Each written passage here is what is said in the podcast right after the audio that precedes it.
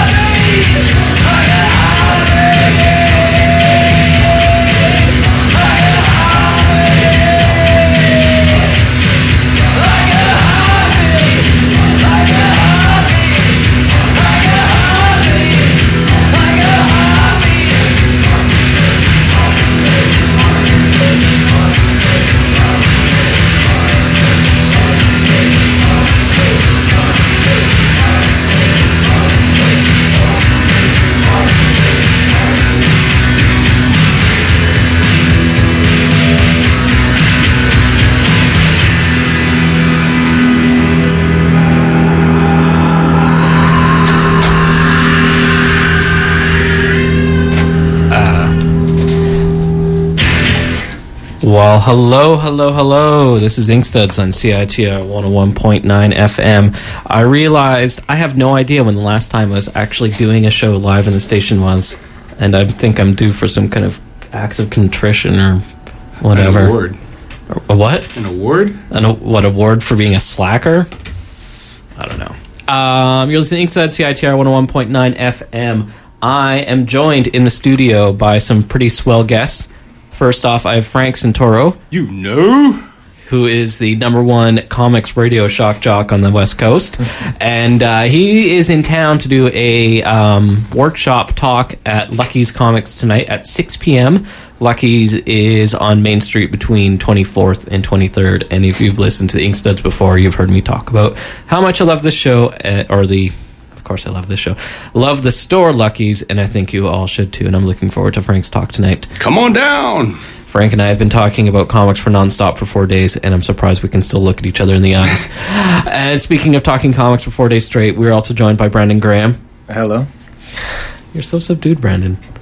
I'm, uh, It's a it's a it's a falsehood. I'm, I'm He's reading through- Moebius. I'm flipping through the airtight garage, so I'm in, I'm I'm zen. I'm I'm in peace right now. Get closer to the mic. There we go. That, you got to talk into the mic, Brandon. Into the mic. The Okay. mic is your friend. And I'm joined quietly in the corner by my good friend Daniel, who's hiding from the microphone. Say hi, Daniel. Hi. I think I'm in the noisiest chair ever, so you might hear me as a chair. You know what's funny is you're a foot away from the mic and you're still louder than Brandon. Dude, I'm in my crystal place. Don't even talk to me. Uh, Daniel is my collaborator on the Inkstuds videos, which you may have seen on the Inkstuds website, inkstuds.org, and on the top of the page there is a thing that says videos. I really feel like I'm doing hammy radio. Stop me if I am, guys. Am I doing? Am I sounding hammy? You're, you're wonderful and everybody loves you, Robin. Frank, You could do it. why did we just listen to Big Black? Oh, uh, And it what- was what's funny. the song? The song was "Heartbeat," which was a it's a cover, right? Isn't that a Yeah, that's a it's craft? Wire. Yeah. yeah, yeah. Uh, so um, that was for Dylan because Dylan loved Steve Albini, so I thought we would play a Dylan favorite. Dylan Williams, the publisher of Sparkplug Books, who Yeah, sadly who passed away. Sadly in passed away last year, and being in Portland and being on the West Coast, I've been thinking about Dylan a lot. So uh, rest in peace, Dylan. Miss you, man. Now, Frank, you've driven up from sunny New Mexico. Is it sunny there? It is sunny there, but it's cold. It's cold, sunny. Yeah. Uh, you've done a stop in San Berkeley, Fran- Berkeley. San Francisco, Portland, Seattle, and now finally Vancouver. And how much better is Vancouver than the rest of the cities? I gotta say, you guys are way ahead up here. Way ahead. You know, like uh, incredible comic book shops. Everyone's super nice. We have his stuff right now, though, so it's kind of hostage. I mean, it's kind of amazing. Like you guys, like uh, just the the sheer. I don't know. There's so many readers, so many makers, so many people doing stuff that it's just a it's a it's an exciting comics town. you It know? is. It's bigger than it's bigger than Seattle and bigger than I think bigger than Seattle and then bigger than Portland. So it feels differently. You know, there's a different feeling to it, but it's amazing. Now, one of the things we're doing today with Frank in the studio is we're making open phone calls um, for folks to call in and ask Frank questions because you don't really do public like this. Uh, Yeah, it's Chatting like is- this. Yeah, I'm on. I'm live. Yeah. and so I'm kind of putting you on the spot. And already we have someone calling in. And if you want to call in, 604 Really? 244 or It's like 604 822 2487. 604 822 2487. And I'm just going to bring this person on right now, live. You're on the air, talking to Frank on Inkstuds. Talking to Frank. Hi, Frank. This is Liz calling from Virginia. Hi. Hi. Um, big fan. I just had a question for you. I'm actually calling from work, so I'm I'm gonna I won't be able to stay on the line too long. Okay. But um, I was wondering what you think of depictions of rape in comic books Wow. That's and an interesting sexual question. assault, that kind of thing. I don't. Um, I'm not gonna. I don't feel comfortable answering that question. I guess because I don't. Like, uh, I'm not sure what that has to do with my work. If you're a fan of my work, Oh, I'm sorry. Do you mean just the overall? I thought- I thought it was like- just a like what's general, going on in uh, mainstream comics right now. Huh. Um, I mean, it's a it's that's a that's a heavy question. Because Um, it is kind of all over the map. It is it is all over everyone's discussions right now. 'Cause There's there's a website, it's like Girl in a Refrigerator or something that just shows like all the depictions of how fucked up a lot of mainstream's showings of, of sexuality and everything are in comics. wow. I thought So, it was I mean, going to be like a outside layout of- question. I definitely think that's outside of Frank's scene, but you know, I mean, Yeah, I think I, shouldn't had a. angry about that stuff. If you there's, I think there's a there's a rape scene in in one of uh, an issue of Cold Heat, but I think it's uh, Satan raping Dick Cheney. So, how do you feel about that?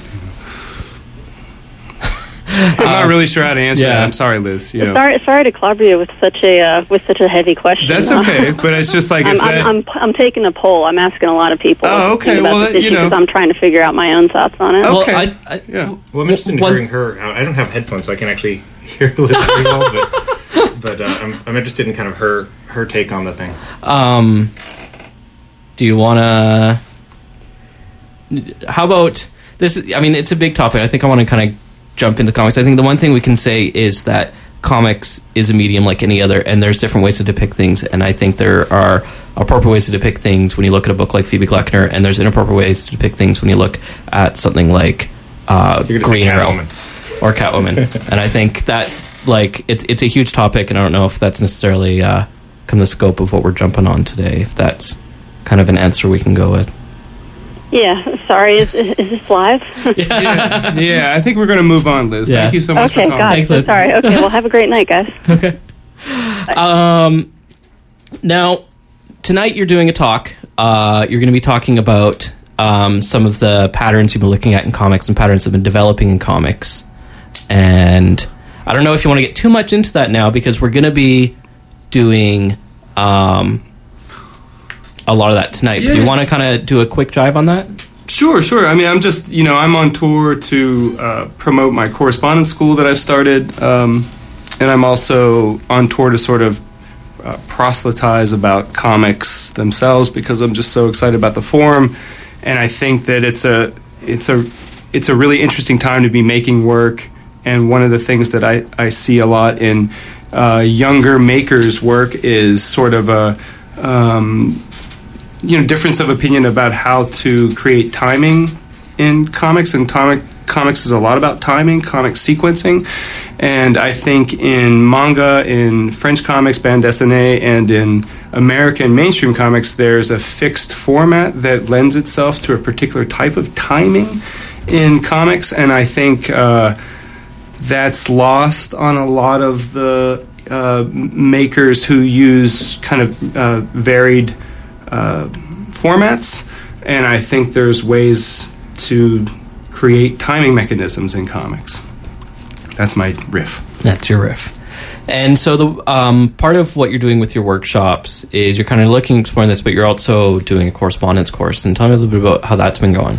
Oh, thanks. Uh, the well, the correspondence course. You know, in the old days, there was a famous correspondence course called the Landon School, which uh, Milton Caniff uh, took. Uh, Roy Crane took this course. A lot of uh, famous uh, strip artists took this course.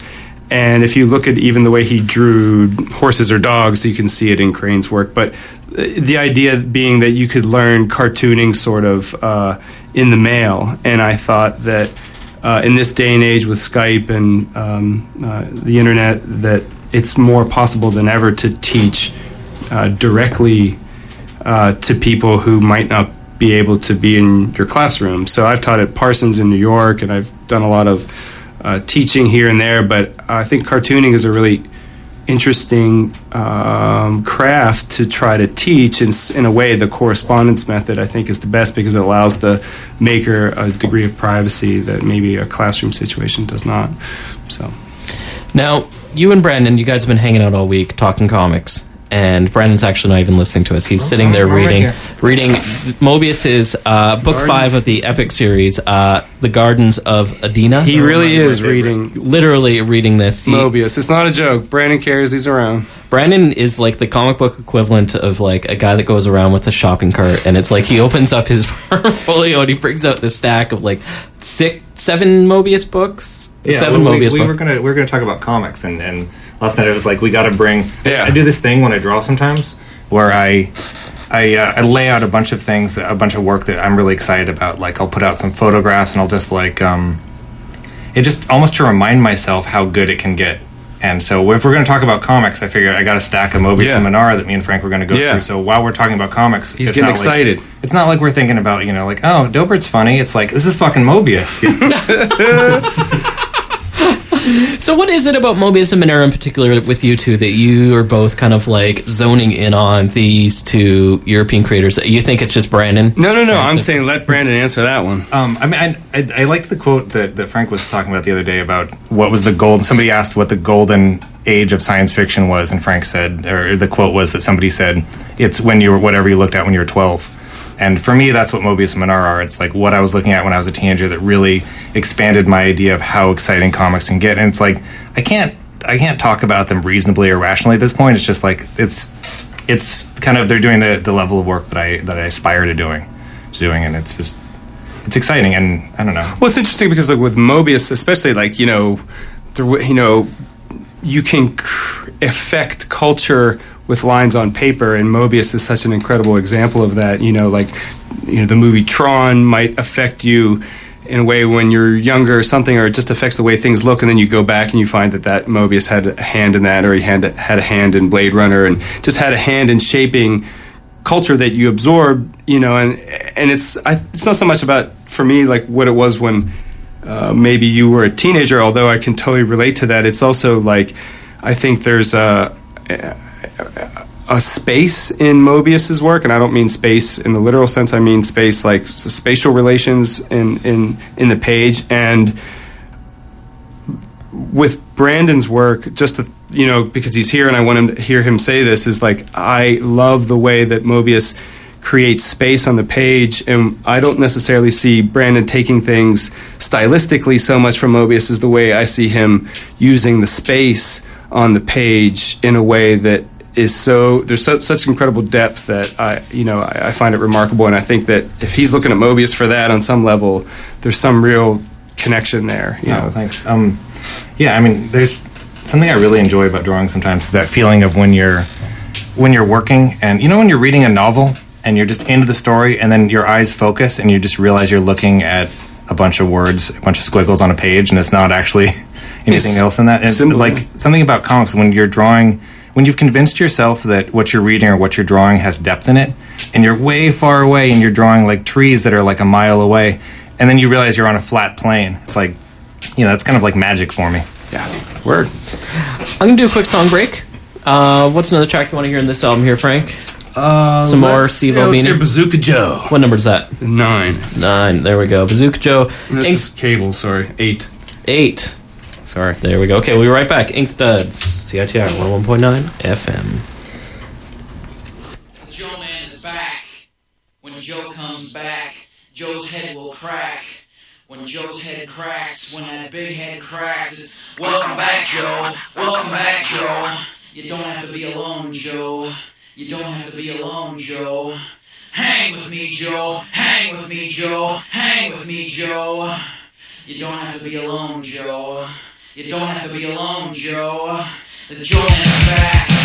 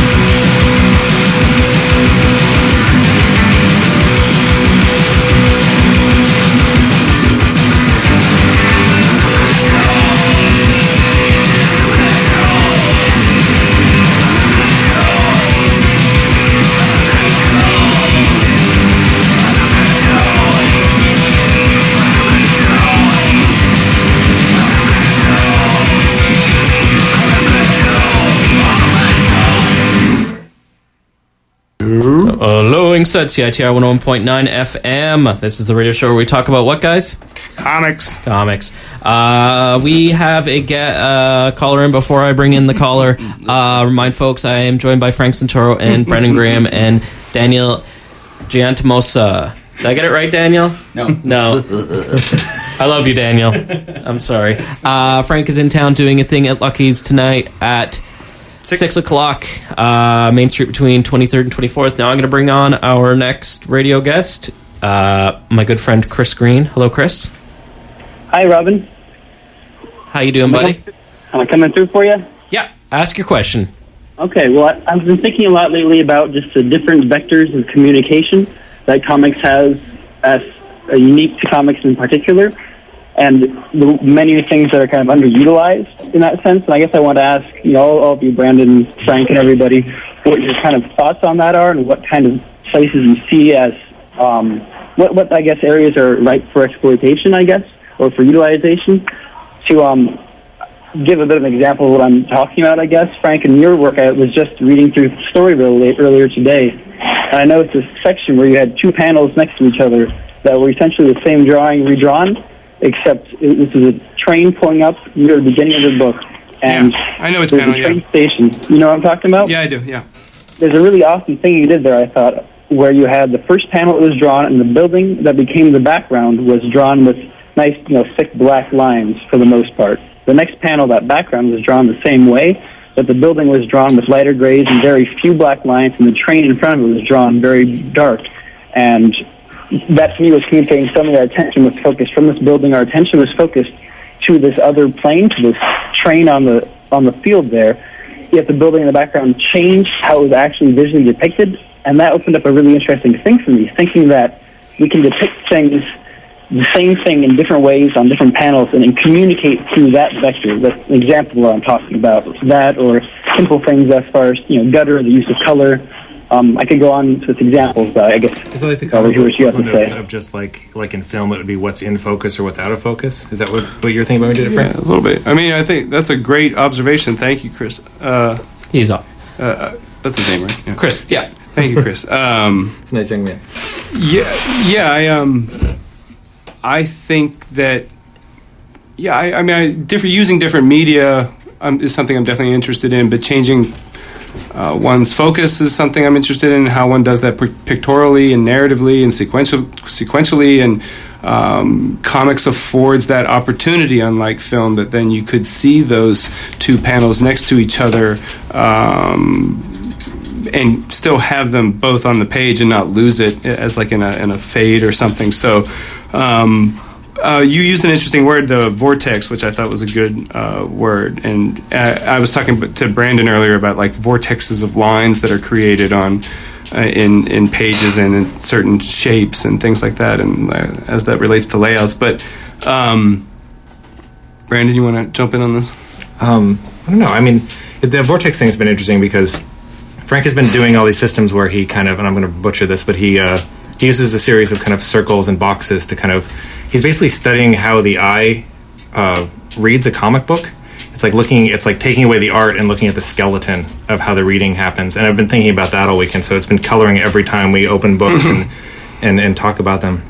Well, yeah, and then I don't think it's necessarily the way one person reads something. You know, like the way one's eye might move around the page might be unique to each person. You could you'd have to like uh, um, really there that would be something individually you'd have to measure. But you know, I think shapes affects affect Right, kind of where the like- where the the design of the page is leading the eye. yeah, like shapes, like abstract. I mean, abstract shapes. You know, abstract painting. You know, all these things are, I think, relate a lot to uh, comic sequencing, and so the you know the spaces that are created on the page through you know two panels next to each other, and like whether they're spatial vortexes or time vortexes, those things are moving in time in theory, Right. and so using that unfolding is something that I'm interested in. Like What you was know, that? We were looking at um, it was like an image comic drawn by like uh, Tommy Lee Edwards or something the other day, and they used the word balloons to to get the reader to read the comic backwards. Yeah, went yeah went across the two page spread and then back down to the lower left hand corner. Right, of so it was the- like a backwards letter C or something. but it seemed like one of those times when it was like a, crazy script with a lot of dialogue that the artist just tried to do something Right, inventive. and I stared at it for a long time, being like, uh, "Why? What was they? What were they trying to do to?" To like, how did it aid them to lead the eye this way? And and and I was like, man, what was the secret design behind this? You know, what comics book Illuminati? And then Frank just was like, man, dude, probably just got a script that was too heavy and couldn't fit it the other way. But they, well, I don't have it. Yeah, I mean, I'm I'm just trying to pose the question. You know, Speaking questions, so we take another one? Yeah, let's do it. All right, I'm bringing Ed Choi Mormon on. Ed from Chicago. Have I still have you there, Ed? Have I completely lost you? I think I completely lost Ed. uh, oh, bummer. That's Bummer. a good guy. Okay, I have it. Should I bring in this other person? Sure. All right. Hello, you're on Inkstuds. Hi, this is Ed Choi. Oh, Oh, okay. hey, I thought we lost you. Oh yeah, no worries. Uh, yeah, so are um, are you guys live? Yeah. Yeah. Ask ask oh, away. okay, great. Um, so uh, this question is for both uh, you, Frank, and you, Brandon. Um, what uh, could you guys talk a little bit about um, uh, structure? How you structure both uh, landscapes, and, or rather, like figure ground relationships, stuff like that, and uh, and environments, and also editing. How you edit your pages and stories. You should talk about your layout thing. Um, Like the oh larger, yeah, well, the okay. larger layout. I was showing. And I'm just going to pull you off, Ed. I'm sorry that you won't be able to rebuttal because there's a lot of stuff Oh, stuff no in your line there. Thanks. All right, yeah. Yeah, Thanks for the great question, bud. Um, I was I was showing Frank earlier. I keep, I keep spacing on the questions and going off on rants here, but I keep I was showing Frank earlier that um, Robin got me these gigantic sheets of paper, like giant butcher paper. I've been I've been doing layouts on lately, and I realized that something about when I jump back into a comic page when I'm kind of when I'm kind of rusty is. I feel like they're too tiny, even if I'm working on an 11 by 17 page. And so, if I give myself a piece of paper that's bigger than you know, bigger than myself or whatever, then I can do these layouts with just with a sharpie, and they get bigger than me, and I can just kind of draw as many different crazy out there ideas as I can, and, and not feel restrained by the by the paper. And that's really been helping a lot with layouts. Yeah, I mean, uh, figure ground relationships, how I structure, how I set up things. I mean, um, uh, you know, I always like to tell this story about working with Gary Panter um, when he did a mural in the Roanoke Art Museum, and um, you know, we used, the walls were the structure. Like, so the walls are the giant page or canvas that he had to work on, but he had worked everything out as a as small drawings as you know he was wont to do, and then we we we enlarged them with the overhead projector, and then he traced them with chalk, and then he attacked them with a brush, and it was all really great. But it was like the the page itself or the wall itself provided the structure for Gary to figure it out. It was like you know he had these drawings on the page, and they were just kind of random here and there, but it was the size of the page that was then the unit. And then when he used he used the measurements of the page to throw it up on the wall, and like I there were these kind of structures that you saw sort of because the things were so enlarged that you could you know there's 10 feet between these little drawings that were on his page that there was some kind of like underlying structure there that he heard you know by you know like heard or you know saw by eye by ear without measuring it but then we literally had to measure it. And when we literally had to measure it we literally had to use uh, math and certain progressions to figure out patterns and stuff we were doing. So to me then it's just like what you see you know like when you make a thumbnail or something small you know and then you kind of enlarge it on the copier and then maybe you see th- relationships differently. So like i think structure is something that's intuitive but then it can be measured you know Right, so and you keep relating stuff, Frank, to um, to music, and we were talking earlier about how there's an interview with Jaime Hernandez where he came up with the idea that that sometimes he doesn't um, he'll just do panels out of order because he knows there's a beat there. And I was thinking like um, you know we're over at Stokoe, James Stokoe's place earlier, and that guy he, like he's working on what Orc Stain number seven is just done now, and he's got more pages of issue nine done than issue eight because it's like it's just that. Um, you know, almost relating to music, like he knows the beats of what'll happen, and he knows what's going to go forward yeah, and I was talking sometimes when I do layouts. I was saying to Frank, sometimes when I do layouts, I just just to to kind of put myself in almost like a haiku thing where this is the easy. I can take a page layout that I think is like well structured and has the beats, and basically use the same box structure and just draw different pictures in them because it's like that's there and it's kind of cool like what you can what you can throw at yourself to be like what, what do i do in this situation and a lot of times it's just about getting the like overthinking it out of the way so you can just Yeah. just focus on that. Well, what's interesting to me is that the you know the size of the regular standard comic book that you know uh, Stokoe's working on is is a really nice proportion. It's, it's close to a double square. It's close to a golden uh, section, and so that size has been standardized in American comics. And so that beat that he has, that two page beat, whether he goes in and out of the live area, is still fixed. Right. And so he can. It's like a you know a really simple four four beat. Let's say underneath his crazy free jazz horn playing you know and i think that's remarkable but it's fixed by the beat and then when you change that with like you know, see things on a tumblr or something like it's contained by the page size but then maybe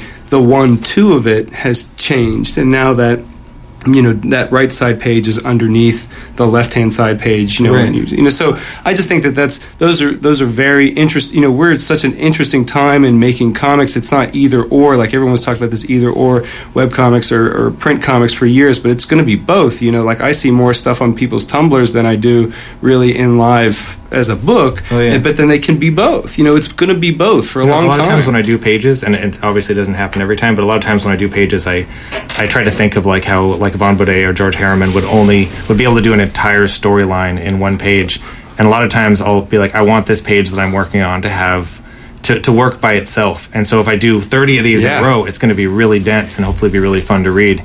And um, like when I did when I started King City, it was like I'd only done you know three issue series before that, mm-hmm, mm-hmm. and so even to convince myself to do something of that length, I had to convince myself that just to compartmentalize and be like, this is a series of short stories, and mm-hmm. it's like if you look at the book, there's a million chapters, and Stokoe likes to pick on me, be like, what are you working on today? You working on a chapter title, chapter break? but it was kind of the only way that my brain could kind of uh, do something that long is to think of it as, as those little one things, and it's it's interesting like when stuff ends up on a Tumblr, like if you just get it's like you can even think like what if this panel existed by itself then Right, but then what's interesting too, just to, then that's something that's happening a lot, where you know stories are being framed by the way that maybe we read these golden age reprints. Like you know, you read like uh, this collection of Captain Easy Sundays, and whether or not the narrative is c- connected, you see it's like these one pagers that are connected narratively, like um, uh, like Wilson or you know. Um, you know, some other recent uh, comics have just been like a series of one pagers that are Right. that are collected narratively, and then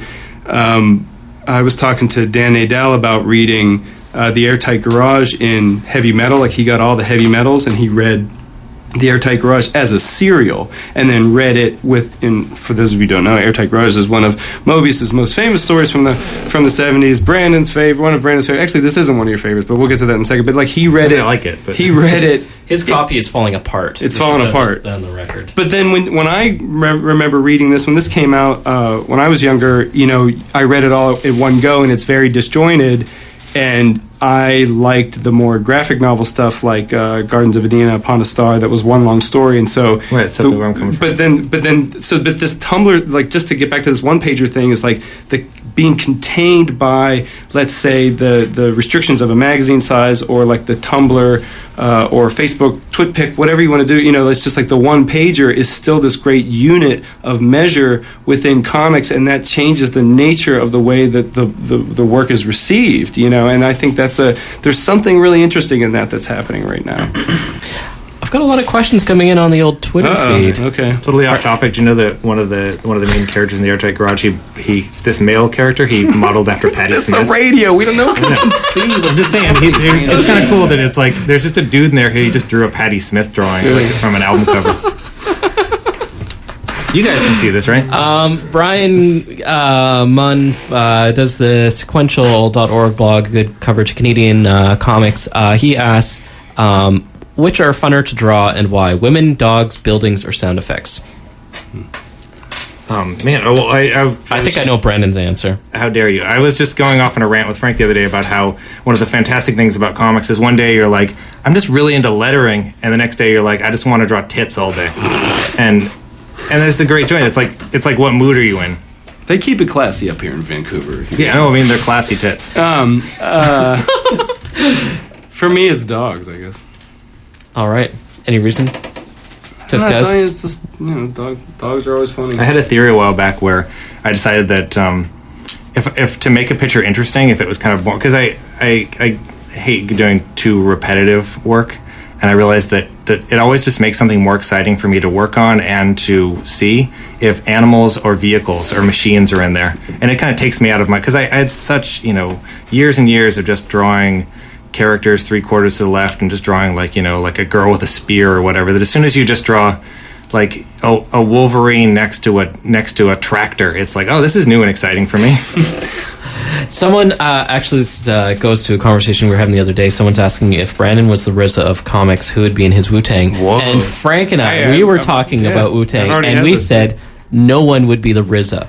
Yeah, There is no There's RZA. there's no RZA There's no RZA, but uh, yeah. Well, James is in it. Well, it's I mean, difficult, yeah, because I don't want to be I don't want to be exclusionary because it's there's so many. It's like there's so many different directions Yeah. of amazing creators. But the Wu Tang, you get like 17 dudes up there. You know, Yes, I mean, and the Wu Tang is, is huge. There's like, Yeah. isn't there like a white guy in the Wu Tang? It's just like there's like there's I think there's eight thousand members. Yeah. So basically, like, yeah, can we have the good people in and like you know dudes that are trying to make money or get their movie deals Right. done? They they can go. Well, if if let's just say if uh, if if uh, Brandon's, um, it's like the Iron, you know, the uh, not RZA and GZA. It could be RZA and GZA, but you and James, you know, you guys got something. They're more like Method Man and Red Man without the weed. Huh? We actually were talking about dressing up as the uh, on the, the Rottweiler album and just showing up at a convention as that with carrying the um, carrying the jumper cables.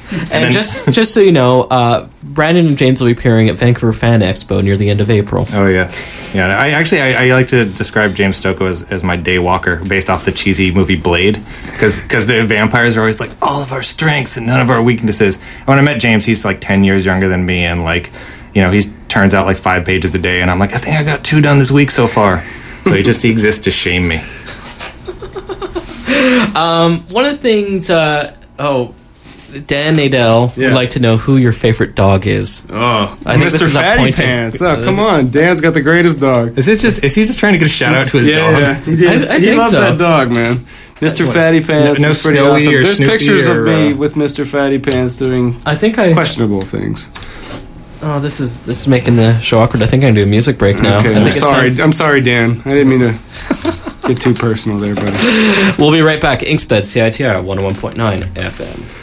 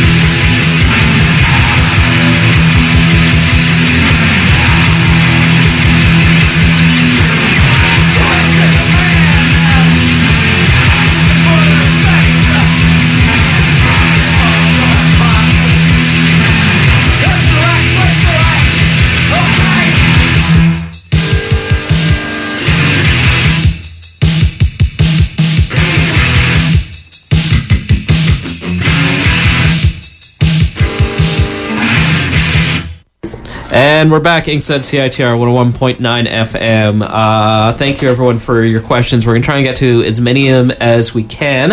Um, just a reminder I'm talking to Frank Santoro, who is appearing at Lucky's tonight at 6 p.m. That's on Main Street between 23rd and 24th. I have to sneeze. I'm going to try Come on down. Um, Ian Harker has a question. Who? Um, Ian Harker. Who? Oh, I think I know that. dude. Yeah, I interviewed him recently about uh, his book Rub the Blood, and I actually had to apologize to Ian before the show, before we did the interview, because the first time I met him, I knew him just as a personality on the Uh-oh. message board, and I was Uh-huh. like, Uh-oh. "You are a douche." I was, Uh oh. See, they keep it classy up here. Yeah. Keep it classy. no, I don't. I don't keep it classy. A- Ian's question, and I apologize again, Ian. Uh, Frank Santoro, what's next for alt comics in North America? And keep it short, Frank. Ben Marra. I mean, Jesus, Ben Marra's going to break on through, man. Like everybody who clowned Marra for years is finally going to have to eat a piece of humble pie. So that's my thing. Well, you know, we, I mean, were talking really. on the drive here about kind of how.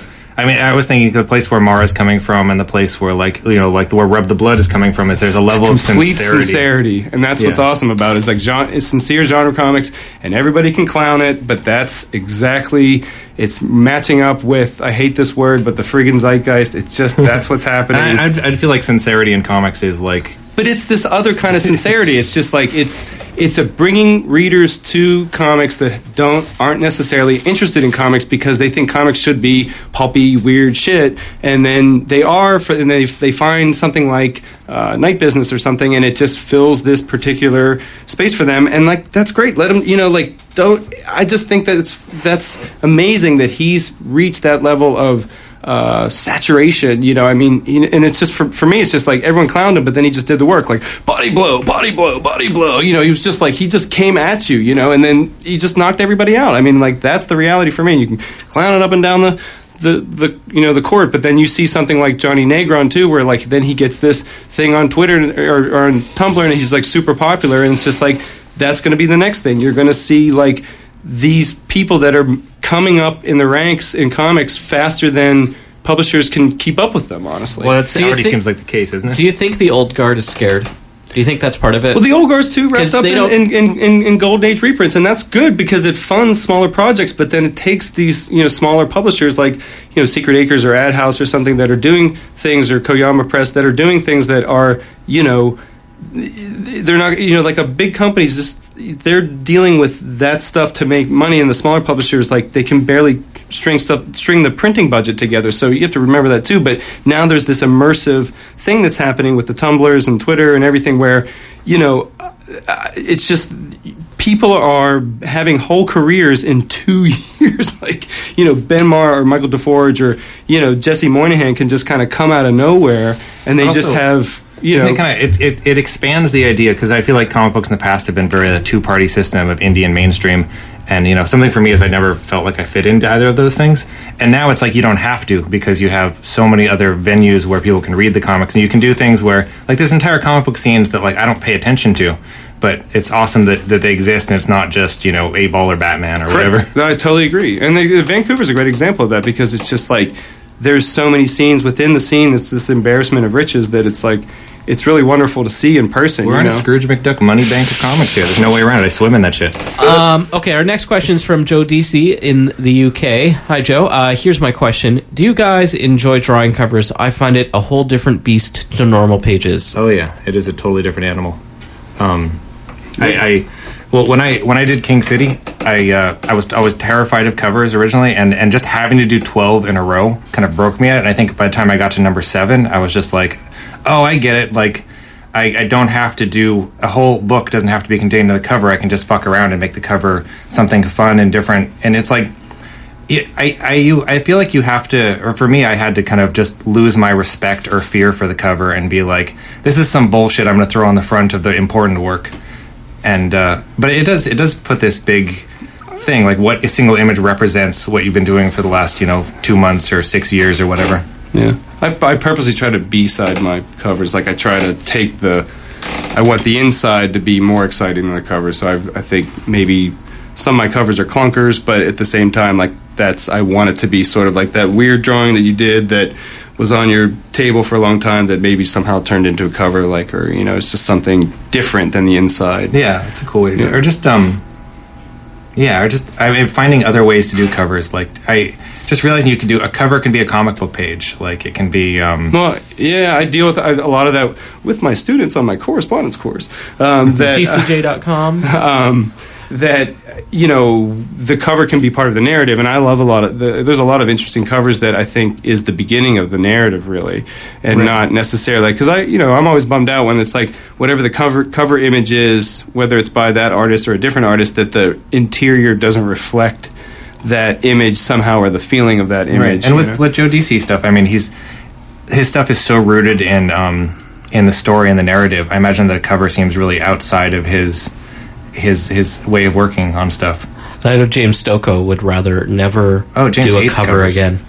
He would, yeah. I just did a cover for uh, the next two. I'm drawing one issue of Prophet a year, and most of them I'm writing. But I did the one issue that I'm drawing and writing myself. I, I did the cover for it, and I, I did it with just this wrecked piece of machinery on it, with no, with no f- human figures or no no characters on it. And for me, it was this huge jump where I was like, oh my god, this feels like I'm doing abstract work. Where it was just like if it was a panel, it would just be oh, there's a panel with no Yeah. person in it. it's nice. It's a But yeah, great covers cover. are scary. On that note, Frank, you wanted to hype up something that's coming out uh, on Wednesday by another guy in this room. Oh man, Do you, I don't know if you guys. Have, I didn't know this, but Brandon showed up to meet us at uh, RX Comics here, and had with him the collected King City, and I can't believe it. It's a beautiful book for only 19.99, and like it happened. You know, I don't know if any of you guys remember, but you know there was a little bit of concern maybe the King City would not come out as a collection because of just the situation with Tokyo Pop, and Image pulled it together, and it's really amazing book, and you should really check it out because if you haven't seen all the issues of King City, you're missing something special.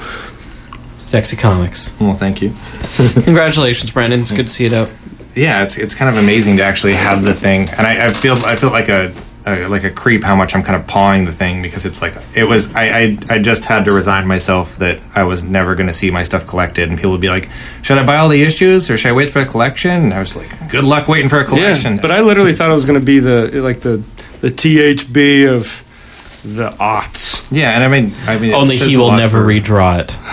Oh no, no, I'm not. I, I we were talking about this before about how I, I have a I try to make a detachment to my older work. Where if I see something I did when I was 20, it's like I might be able to draw, you know, feet better or whatever now, but but I. But it, I, I'm a kind of a different dude than I was then, so you kind of have to accept. And, and there's a lot of artists who I like who they would probably think that their current work is better than some of their older work that really resonates with me in a way that, that their current work might not, or just in a different way. Now, because you're working on an extreme title, Prophet, I'm pretty extreme. um, do you need to forget how to draw feet? Oh, be nice. How dare you? No, actually, uh, there's a there's a joke that came up where um, uh, Simon kind of not thinking about it, me not thinking about it. The first thing in the first issue of or issue 21 of our issue of Prophet is an alien with five feet. that was kind of something. Just put it right in there. Uh, reminder, folks, I'm talking to Brandon Graham and Frank Santoro and Daniel. I'm not going to pronounce your last name, Daniel. who's saying absolutely nothing. Oh, Daniel, I keep handing him Moebius books. Um, Frank is appearing at Lucky's tonight at 6 6 p.m.? 6 p.m. Come on, Um. Now, there are some other questions. Uh, Zach Soto asks Should we all draw bigger or smaller? Mm, good question because you know. Uh, uh, uh, Zach and I had this conversation when I was in Portland, and you know, there's a again a lot of with this reformatting stuff that's happening. Um, I think it's interesting to think about scaling because you're probably going to have to be dealing with scaling. Uh, period in your work and drawing smaller is that better or drawing bigger is that better um, and again like i was surprised when i went over to brandon's studio that he, you know some of his initial layouts are done on like 18 by 24 paper and he's really just trying to like get the get the spacing and then he might redraw that thing and he, and he goes back down so um, I've just noticed the trend that Jaime Hernandez, for example, is, is drawing smaller originals. Uh, his brother Gilbert is drawing smaller originals. Uh, Christopher Forgues, of course, you know, uh, uses eight and a half by eleven paper.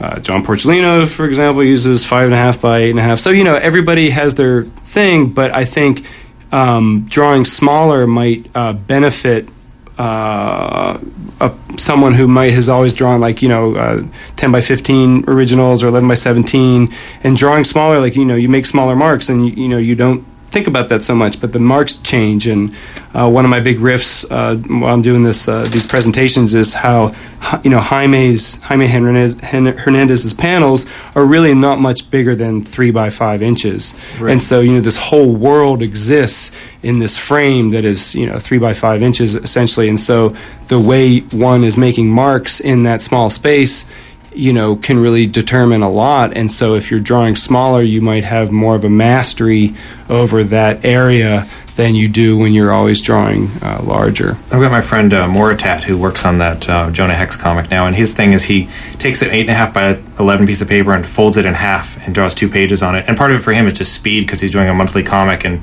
bangs it out in a week like that. For me, I just I, I like that I like you know arcing your arm and making big lines and Yeah. and you know there's a joy. I, my girlfriend actually, uh, Marian Churchland, uh, she works she works almost flat. Your wife. wife, yeah, that that lady that I uh, kiss on the mouth. She uh, she works on these gigantic, you know, Paul Pope sized pages, and uh, and draws almost flat on the board, and so it's almost like it's it seems more like fine art, Yeah. like painting. Yeah, and I think that's really interesting. And then, and then, um, you know, uh, but then there's something in the scaling that I think is is is uh, is really worth worth investigating for for for all for all artists, but especially cartoonists because we deal so much in reduction and and, and, and enlargement and. Uh, some other thing I was just thinking of though about somebody working to scale that I found uh, really interesting. Oh, did you see those? That have you seen those reprint books that are just like the like the Wally Oh, Wood the- book and yeah, the, yeah, the- the John Romita book that just came out? Like there, there's a lot of books that are coming out uh, now that are Artist edition. yeah, the same size. Uh, uh, IDW put one out, and then but then, you know, there's a rumor that Paul Pope might do the THB collection, like you know, oversized like that, like the size of his pages and stuff. crazy. so you could see, you know, the mark you make is the mark you see, and it's not reduced. And but then some people, you know, object to. Have you seen the you know the Justin Brown Justin Green edition?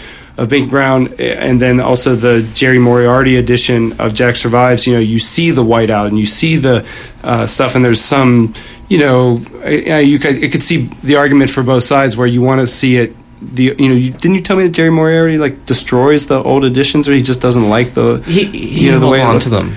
Okay. Yeah, yeah. You know, no, No, he's a special- special man. He says they're com- they're coming back home, Right. And I think that's really fascinating because, like, I I love looking at his stuff in the new edition because you see the stories he tells within that particular page that is under these layers that you lose in the photostat production that they used to do um, back in the 80s with the raw editions. So it really like shows it shows how technology had really limited a lot of what folks can do artistically Isn't some of the like reprinting get, getting kind of fetishistic too, though? Where it's like, like a lot of the authors originally, like when you're drawing Spider-Man, you don't intend people to ever see your whiteout. Well, that's you know? what. But that's but the like argument. someone like But- Justin Green or Jerry Moriarty, I would say there is when they're producing this art, they're, they they are such consummate artists. They have a particular thing they're doing with their work as a piece within Right. itself. Well, it's, it, Yeah, it's it's the author inter- I mean, it's interesting both sides, but it's again just for the you know for the fans. I think it's great to be able to have that option. Yeah, I mean, I certainly like seeing. I think a friend of mine was telling me he saw the Moebius art show in, in France they did recently, and Moebius was doing that thing where he was just drawing on like all different size pages depending on you know what the mood was. Sure. I remember I was still new. My old roommate Corey Lewis, when he was doing Shark Knife, he would just it drove me crazy because I showed up with this idea like pages eleven by seventeen. You have your your um, your live area and all this stuff, and he would just like go crazy and do different stuff on different size paper and do some pages in his sketchbook and some gigantic. Right. And Well, there's just quickly like you know, uh, Dash Shaw is working on this uh, project right now where he drew the original super super large, and then now he's uh, redrawing. Pr- Probably hundreds of pages, but uh, I don't know how long the story is. But Your I know that, of Dash. that I that I know that it's like now he's sizing it down, and he says that he's seeing the relationships differently at the at the smaller size. So I think you know something. There's something to and that. Dash has got to be all over the map, right? Like he does different size stuff and He's amazing, dude. I mean, he's, it's like the stuff that he's capable of, of drawing now is is beyond my grasp. Gentlemen, thank you bo- both for coming. Daniel, thank you as well, even though you're very quiet. Thank you, Um, Robin. Thank you, Robin. Come on down to Lucky's tonight, 6 p.m. 6 p.m. And Frank will be signing. Frank will have his box of crazy comics. Be doing my song and dance. Come on now. It'll be good times. Oh yeah, you got some short boxes of nice '80s comics. Yeah. Yeah, we were going through them the other night. Good stuff. And up next at 4 o'clock, we have Mantra by Richard. And uh, Butter on Bread Show at 5. Are You Aware? At 6. And 7.30, Stereoscopic Redoubt. Um, thank you for having me today, gentlemen. It's been a Thanks, swell week. Robin. You're the best. And uh, thank you, everyone, for asking questions and taking a listen. And uh, yeah, CITR 101.9. Great.